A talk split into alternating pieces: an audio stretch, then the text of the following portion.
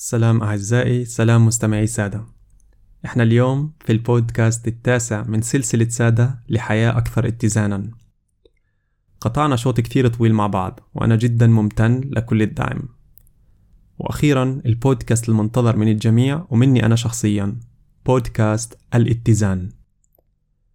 حكيت في بودكاست العلاقات عن أهمية تحقيق الاتزان في حياة كل شخص قبل دخول أي علاقة. للي ما سمع بودكاست العلاقات بنصحك بشدة تسمعه. أما بالنسبة لبودكاست اليوم مهم جدا تسمعه للآخر لأنه في نهاية البودكاست رح أحكي لك عن تدريب رح يساعدك تتفوق على نفسك بكل المجالات لمجرد التزمت فيه. أنا شخصيا من لحظة نشر البودكاست رح أعمل التدريب معكم لمدة 21 يوم وبعد 21 يوم وخلال التمرين بستنى بتعليقاتكم ورسائلكم كيف كان تأثير التمرين على حياتك. طيب قبل ما أبدأ أحكي عن الاتزان في اعتقاد خاطئ جدا لازم أوضحه. كثير ناس بتفكر إنه العقل والدماغ هم نفس الشيء. العقل والدماغ شيئين مختلفين تماما. الدماغ هو العضو المركزي في جهازنا العصبي وهو شيء ملموس. الدماغ له نفس الخصائص عند كل البشر إلا طبعا اللي انولدوا مع طفرات وراثية بس هذا مش موضوعنا. أما الشيء اللي بيميزنا كبشر وبيعملنا مختلفين عن بعض هو العقل. العقل هو شيء غير ملموس. هو إدراكنا سواء بوعينا أو باللاوعي. تفكيرنا وحكمنا على الأمور. العقل هو المسؤول عن معالجتك للمعلومات اللي بتستقبلها ومشاعرك الناتجة عن هذه المعلومات.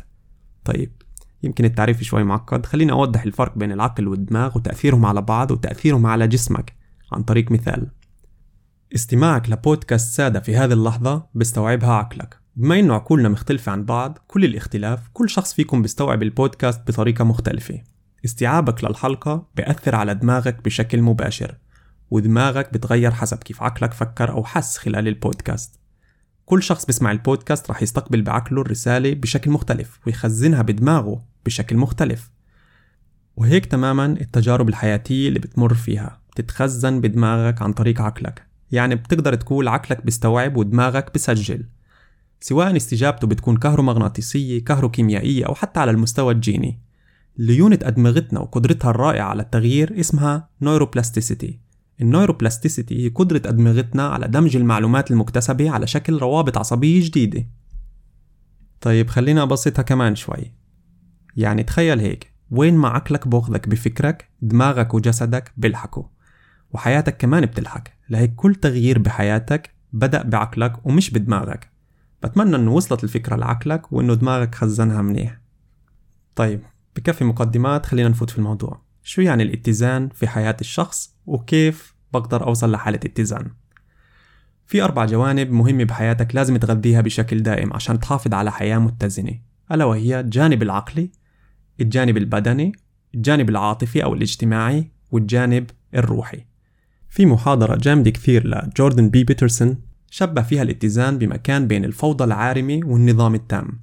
كأنك واقف برجل واحدة بشكل ثابت بالنظام التام واللي بدعم استقرارك وشعورك بالراحة وبرجلك الثاني موجود بحالة فوضى عارمة اللي بتدعم تعلمك وإبداعك وتطورك.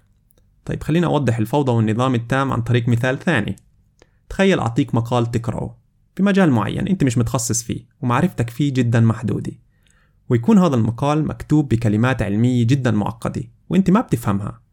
عمليا رح تترك المقال بعد ساعة وما رح تستفيد منه بتاتا. حالة فوضى عارمة بعقلك. أما إذا أعطيتك مقال جدا سهل عليك بتعرف كل شيء مكتوب فيه فرح تقرأه بس رح تكون قراءته جدا مملة لإلك. التمكن التام ما كان إيجابي لإلك في هذه الحالة. حالة نظام تام. بينما لو أعطيك مقال تقرأه في أمور سلسة وسهل عليك فهمها وفي أجزاء معقدة ما بتعرفها. هون بتكون عملية تعلم جدا ناجعة. هذه الطريقة إحنا بنستخدمها لا إراديا من سنين بتعليم الأطفال التكلم. ما في أهل بيعلموا أطفالهم التكلم بشكل مباشر. عملية تعلم الطفل بتكون بإنه نحكي معه بكلمات مألوفة إله وكلمات جديدة عليه. وبهذه الطريقة المتبعة من سنين بنضمن إنه ما يمل لأنه فاهم كل شيء وبنفس الوقت يتقدم لأنه بنكشف على كلمات جديدة. عشان تعيش حالة اتزان لازم تعيش فوضى وتعيش نظام. لازم تعيش الحالتين. عشان تتعلم. بس ما بدك حالة فوضى عارمة اللي فيها تفقد نفسك ولا حالة نظام تام تحجب عنك فرص للإبداع والتقدم بحياتك والاستمتاع بعشوائية الحياة. لأنه الفوضى بتعزز استثنائيتنا كأفراد وتميزنا. ف يعني منيح الفوضى ما تخاف من الفوضى بل ادعيها لحياتك. وما تطمح لنظام تام ومثالية بس خليها جزء من حياتك. لازم تفهم إنه ما في شيء بدوم على حالته والحالة اللي بتعيشها إسا مش راح تستمر للأبد سواء كانت سعادة أو حزن. This too shall pass. مقولة غيرت منظوراتي الفكرية للأبد سواء كنت بفرحة تامة أو بحالة حزن شديد. بعرف إنه هذه الحالة ما راح تستمر. اتزاني بتفكيري بهذه الحالة بخلي زوالها مش إشي غريب علي بحالة السعادة وبحالة الحزن بعرف إنه كمان هذا الحزن زائل. أكيد هذا الشيء ما بيمنع إنك تسمح لحالك تفرح أو تحزن. وتذكر الاتزان مش إشي أنت بتلاقيه الاتزان في الحياة هو إشي أنت بتصنعه. وزي ما حكينا في بودكاست الفكرة كل شيء بيبدأ بفكرة والفكرة هذه بتبدأ بعقلك بتترسخ بدماغك وبتنطبع على جيناتك. وهاي الجينات بتتحكم بكل خلايا جسدك. اختار أفكارك بعناية. وفي كمان نقطة كثير مهمة لابد إني أحكيها لأني بشوفها عند كثير ناس. ما تختار فكر وحياة وتحاول تحبها وتكون متزن فيها. الموضوع كثير صعب.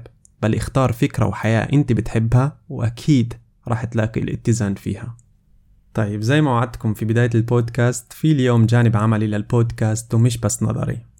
طيب سمعت مرة في ال neuropsychobiology neuropsychobiology هو علم اللي بدرس تأثير العقل على الدماغ وتأثير الدماغ على الجسد. التمرين اللي راح أشرح عنه اليوم هو تمرين بيعتمد على ال neuro psychobiology هذا التمرين إذا بتواظب عليه فترة كافية بصير غريب جدا عليك إذا ما بتعمله وعد قبل ما أبلش بالتمرين بدي أسألك سؤال إذا بسألك اليوم شو حسب رأيك الإدمان الأكثر انتشار في العالم؟ أكيد الغالبية رح تحكي الدخان، الكحول، المخدرات، صح؟ لا مش صح شايف الجهاز الصغير اللي قاعد بتسمعني منه؟ أو إذا ما بتسمعني منه غالبا بجيبتك أو في متناولك هذا هو أكبر إدمان في عالمنا الحالي ولا مرة سألت حالك أنا إيسا حطيت تلفوني؟ ليش مسكته كمان مرة؟ أو كم مرة بدون أي سبب قضيت ساعات على تلفونك مع إنك مع ناس كثير بتحبهم وكثير مشتاق لهم نيجي للتمرين. طيب هني 21 يوم مش أكثر. 21 يوم بدون تعلق وبدون ملهيات. بدنا نفوت على ال monk mode أو أسلوب حياة الناسك. في هدول ال 21 يوم بدنا نحاول قدر الإمكان نوصل لأعلى درجة اتزان وأقل حالة تعلق. راح تلاحظ سكون وإنتاجية بحياتك مش طبيعية. للتمرين في أربع قوانين بسيطة ومش أكثر. لكل جانب من الجوانب الأربعة اللي حكينا عنها للاتزان في قانون واحد.